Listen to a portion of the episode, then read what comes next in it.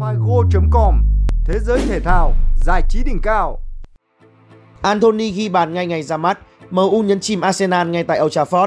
Chiến thắng 5-2 trước Leicester giúp mong biển bay vào top 4. Đội bóng Thổ Nhĩ Kỳ tính gây sốc với Ronaldo.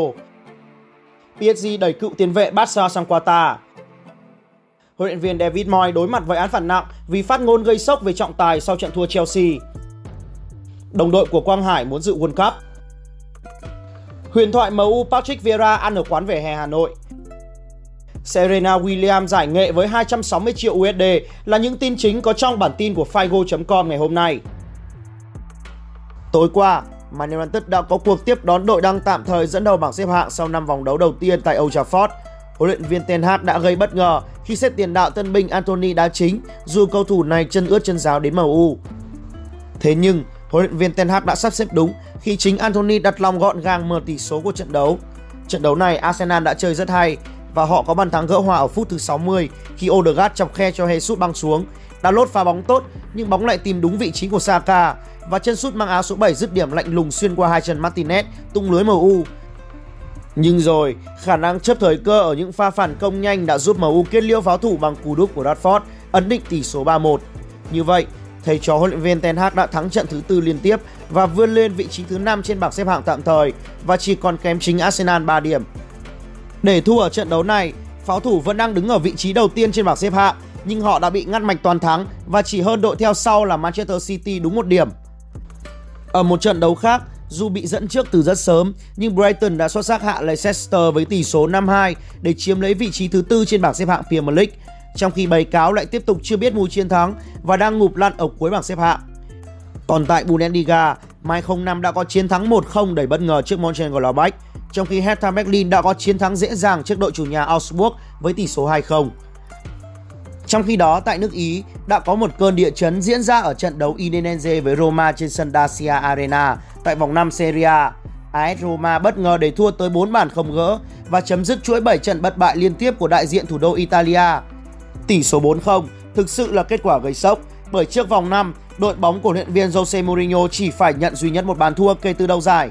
Thảm bại dưới tay Udinese, Roma để mất ngôi vị số 1 trên bảng xếp hạng và tụt xuống vị trí thứ 5 nhưng họ hiện tại cũng chỉ kém Napoli dẫn đầu có đúng một điểm, 10 so với 11. Theo tờ Marca, một nguồn tin từ Thổ Nhĩ Kỳ đã tiết lộ khả năng lớn siêu sao Cristiano Ronaldo đang cân nhắc nghiêm túc chuyển đến câu lạc bộ Fenerbahce dù kỳ chuyển nhượng ở Anh đã kết thúc.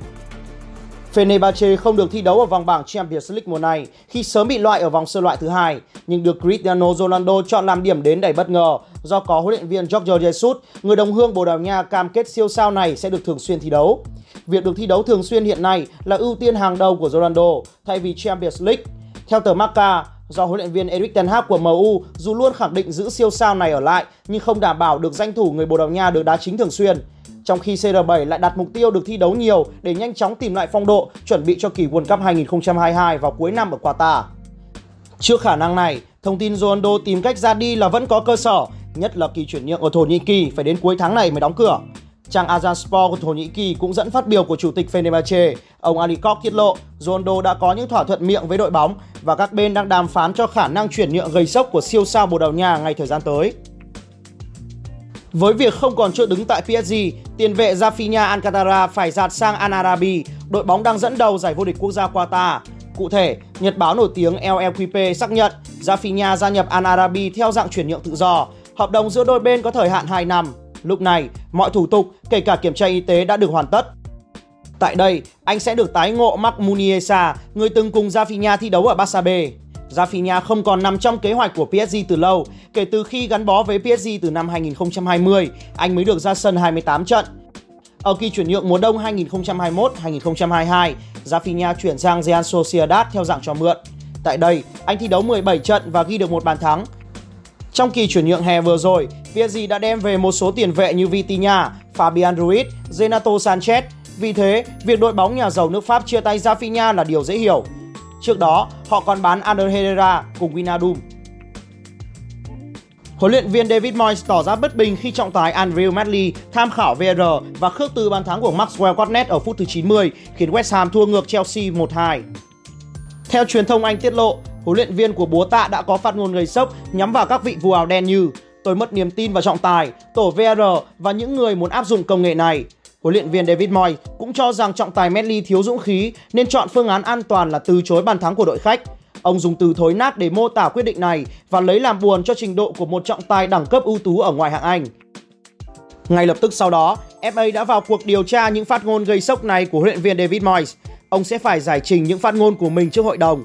Ông thầy người Anh còn đang đối diện với viễn cảnh bị kỷ luật thêm sau khi những chỉ trích nhắm đến cá nhân của trọng tài Manly. Mới đây, đồng đội của Quang Hải, tiền vệ Henry Saivet nói rằng việc được thi đấu ở Pau FC sẽ giúp anh có cơ hội trở lại đội tuyển Senegal tham dự World Cup 2022. Cụ thể, chia sẻ trên trang Sudaret, cầu thủ người Senegal cho biết sau 2 năm không thi đấu chuyên nghiệp, huấn luyện viên trưởng Aulo Cisse bảo tôi phải ra sân thi đấu thường xuyên. Đây cũng là thông điệp mà ông ấy gửi đến tất cả các cầu thủ Senegal. Không gì quan trọng hơn việc đại diện cho đất nước của mình thi đấu tại World Cup. Tôi sẽ làm mọi thứ để có được cơ hội này. Sau những phát biểu trên, Saivet tin rằng nếu thể hiện tốt, bản thân cầu thủ này sẽ có vé đến Qatar vào cuối năm nay, nơi đội tuyển Senegal chung bảng A với Hà Lan, Ecuador và đội chủ nhà Qatar.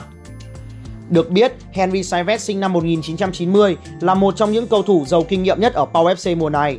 Anh có thể thi đấu ở nhiều vị trí trên hàng công như tiền vệ công, tiền vệ cánh, hộ công, thậm chí là cả tiền đạo.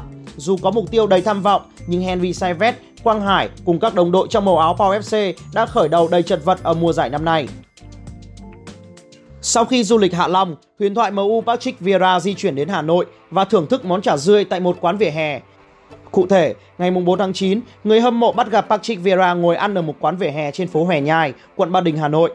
Anh đi cùng một số người bạn, trong đó có cựu hậu vệ Mika Richard của Man City và diễn viên hài Romet Raghunathan. Và với độ nổi tiếng của mình, nhiều người hâm mộ đã nhận ra Evra và chụp lại khoảnh khắc anh thưởng thức món chả rươi. Trên trang cá nhân, Evra cũng chia sẻ lại những hình ảnh mà người hâm mộ đang ghi lại. Ngoài ra, Evra còn thể hiện tài năng nhảy breakdance tại một công viên ở Hà Nội. Anh thực hiện các động tác một cách nhuần nhuyễn đã thu hút được đông đảo sự chú ý từ người hâm mộ Việt Nam. Evra từng có 8 năm khoác áo MU từ năm 2006 đến 2014. Tại Old Trafford, anh là trụ cột giúp Quỷ Đỏ giành nhiều danh hiệu, trong đó có 5 chức vô địch Premier League và đặc biệt là một Champions League.